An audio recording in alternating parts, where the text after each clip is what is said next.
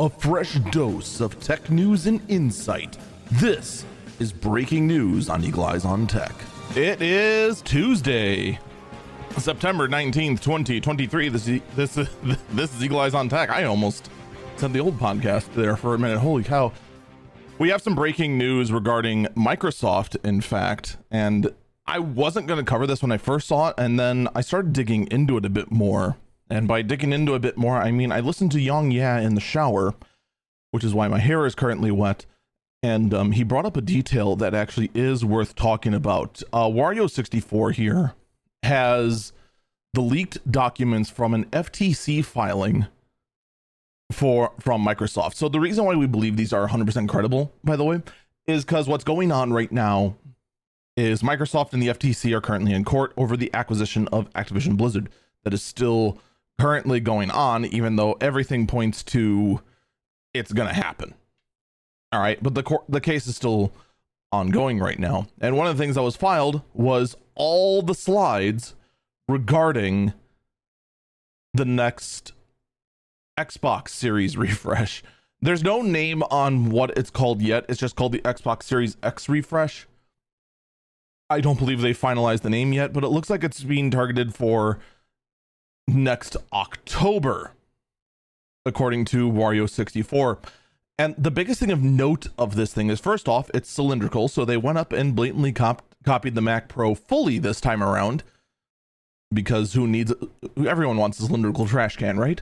But I digress. The bigger thing though is that this has no disk drive. And this is what I want to talk about.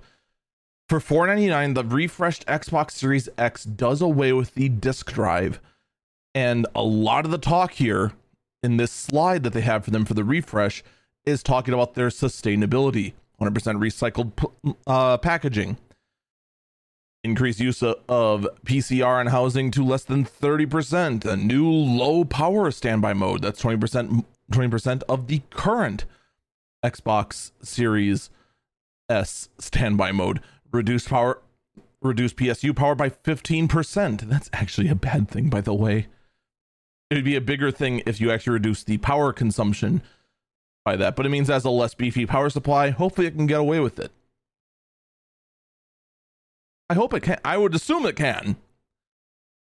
CPU is going to be on a lower die node. It's going to be on 6 nanometers instead of, I think it was 7 before. I'm not sure but you have improved efficiency, so that reduced power supply probably does make some sense there. USB C on the front. And the big thing here is the fact that disk drive is gone. This is going to be an all digital console, and I have big concerns about this. The only reason a lot of these older consoles work is because there's physical media. If the NES, if my Super Nintendo required an online Steam like store, that's it. It's done. That store's not up anymore. That thing is now e waste. It has no future. But now, oh my God, I can now play it and relive the exact colors it used to have and all its imperfections. It's great. Without the disk drive, this means that when this Xbox reaches end of life, that's it. And I know that's not a concern for a lot of people right now. That will be a concern down the road. It means that eventually there's going to be no life in it. And if you want to go ahead and hold out, well, you're only going to have a few years after the Xbox Series series comes to an end and it's replaced. And that's kind of a shame.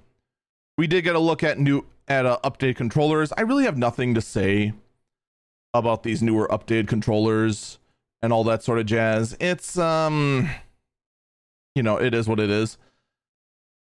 There's also going to be a refresh of what appears to be the Xbox Series S called the Ellewood that's going to be in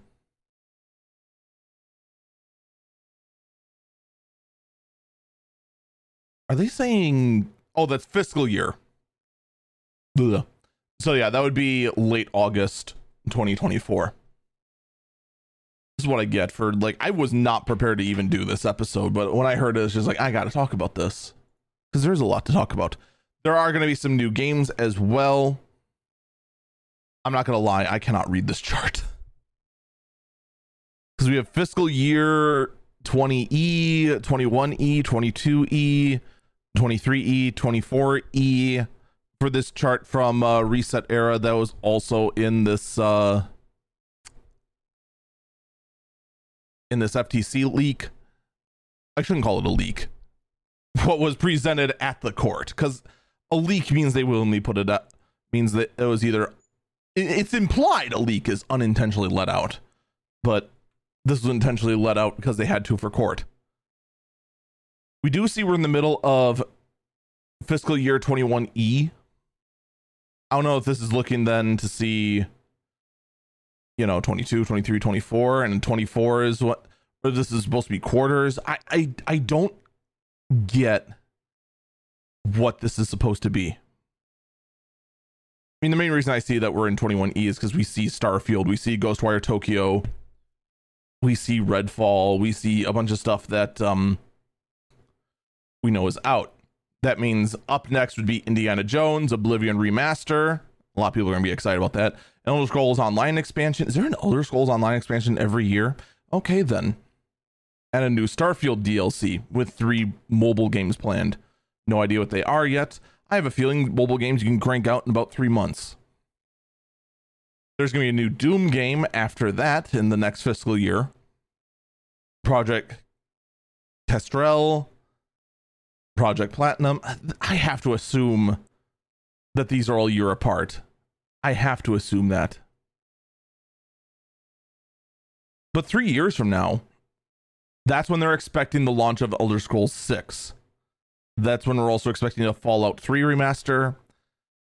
That's we're expecting a, a Ghostwire Tokyo sequel. We're expecting a Dishonored 3. That's going to be big. So you already know that Microsoft doesn't have much planned for the next two years. But the year after that, that's when a ton of stuff's going to hit, at least from the Bethesda front. Now, keep in mind,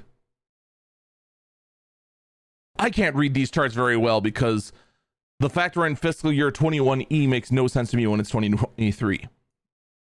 I, I don't get the numbering on that.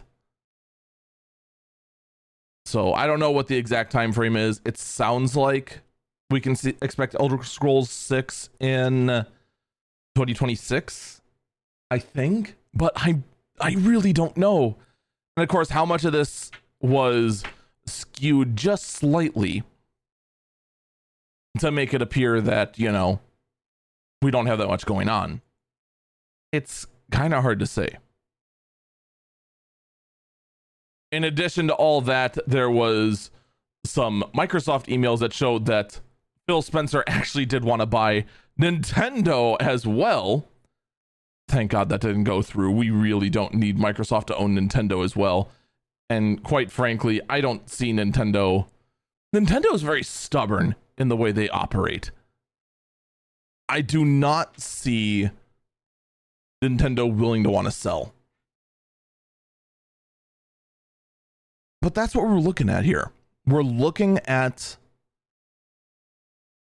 quite possibly Nintendo being the last holdout for cartridges. You know Sony's going to follow.